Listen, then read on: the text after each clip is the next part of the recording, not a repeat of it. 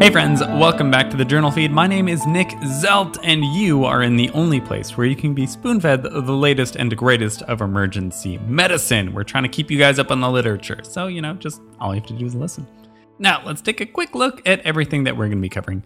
First off, most of the time we think of adenosine as a treatment, but it can do a little bit more. Second, no knife management of appendicitis in pediatrics. Third, the risk of PE after a stay in the hospital. Fourth, how much workup is really needed for omphalitis. And then fifth, a bit of recalibration for UTI calc. Now, if you're hearing me say this right now, then unfortunately, you're not a Journal Feed subscriber and so will not be receiving the full Journal Feed podcast, but only a portion of the past week's articles. Don't you worry at all. I picked the best ones and my favorite ones. But if you would like to get full access to both the podcast and the blog, then consider becoming a member. All the details for that are at journalfeed.org. And like I say every week, if you think that money would be a barrier for you to get this, then just reach out to us. We would love to help you out. Great, let's jump straight to the third article titled Venous Thrombosis Risk During and After Medical and Surgical Hospitalizations The Medical Inpatient Thrombosis and Hemostasis Study, out of the Journal of Thrombosis and Hemostasis. All right, by now we all know and love the many risk factors for VTEs. But how well do we really know them? The PERC rule, one of my favorite rules, by the way, after the five second rule, love the five second rule, includes hospitalization or surgery in the past 28 days as a risk factor. So that means it must be a risk, right? And of course it is. But like, what about 60 days? What about 90 days? Does the risk just go away after 28? We always want to know a little bit more. This was a retrospective study of primary care patients from a Vermont University health system that included almost 83,000 patients over four years. That's a lot of person years and more than 55,000 hospitalizations. And this was the only hospital that's actually in the area. So, assuming that the patients weren't off somewhere else, then it's likely that they were able to capture most, if not all, major medical events. All right. So, during this time, they had 713 VTEs occurring. Rates were much, much higher if you had recently been hospitalized, as much as 50 times higher if you're literally in the hospital. Okay, so overall, if you were currently in the hospital, then your rate was 72 per thousand patient years. This decreased the farther away from hospitalization you got. So at one month, it went from 72 to 35 per thousand patient years. At two months, it was 11, and at three months, it was 5. There is no major difference between medical or surgical hospitalizations. Now, being in the hospital, eh, obviously, this is bad news bears for VTEs, and it's no wonder that we aggressively give DVT prophylaxis to all inpatients. So, as you get farther from hospitalization, it does seem to get better, but even three months out, you're still at a threefold higher risk than the general population of getting a VTE. You know, I mean, just so you know. In a spoonful, the risk of VTE is highest during and close after a hospitalization, but it doesn't just fall to zero after one or even two months.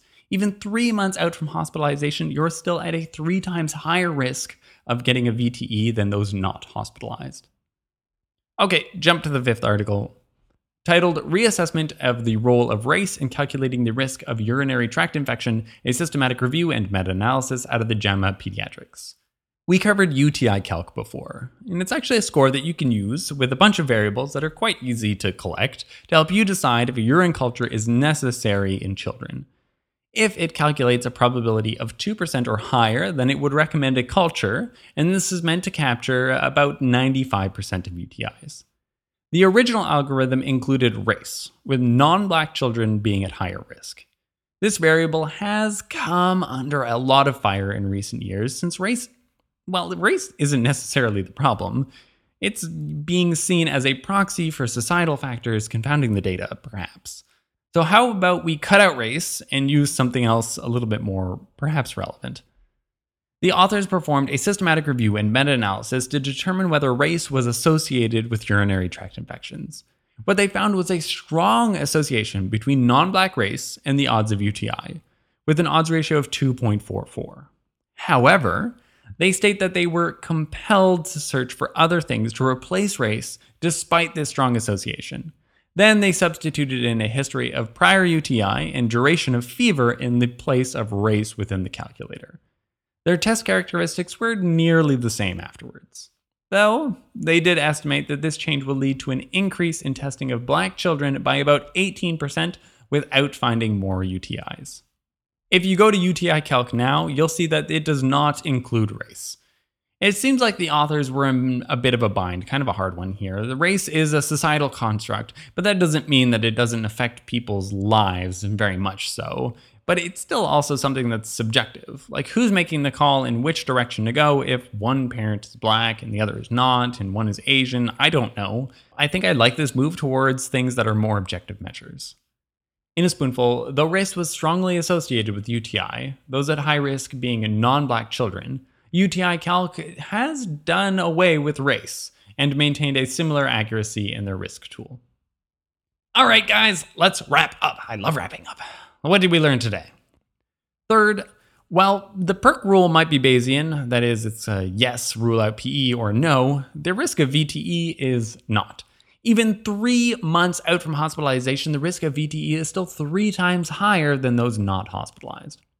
Fifth, you know, people like to think that science doesn't care and it just transcends all boundaries. And that would be really, really great. But unfortunately, we're not that great as a society. And we care about what goes into our risk calculators. And since we can't necessarily physiologically justify why race would matter as a risk for urinary tract infection, well, UTI Calc took race out of the equation, and their test still works pretty much as well. Links to all the articles summarized can be found at journalfeed.org. The newsletter is the best way to make the podcast into a bite sized nugget of space repetition. Share this all with your friends. If you're feeling a little bit FOMO, you feel like you could have heard more podcast, you'd like to hear more podcast, well, you could. You just need to become a Journal Feed member. All the details for that are at our website.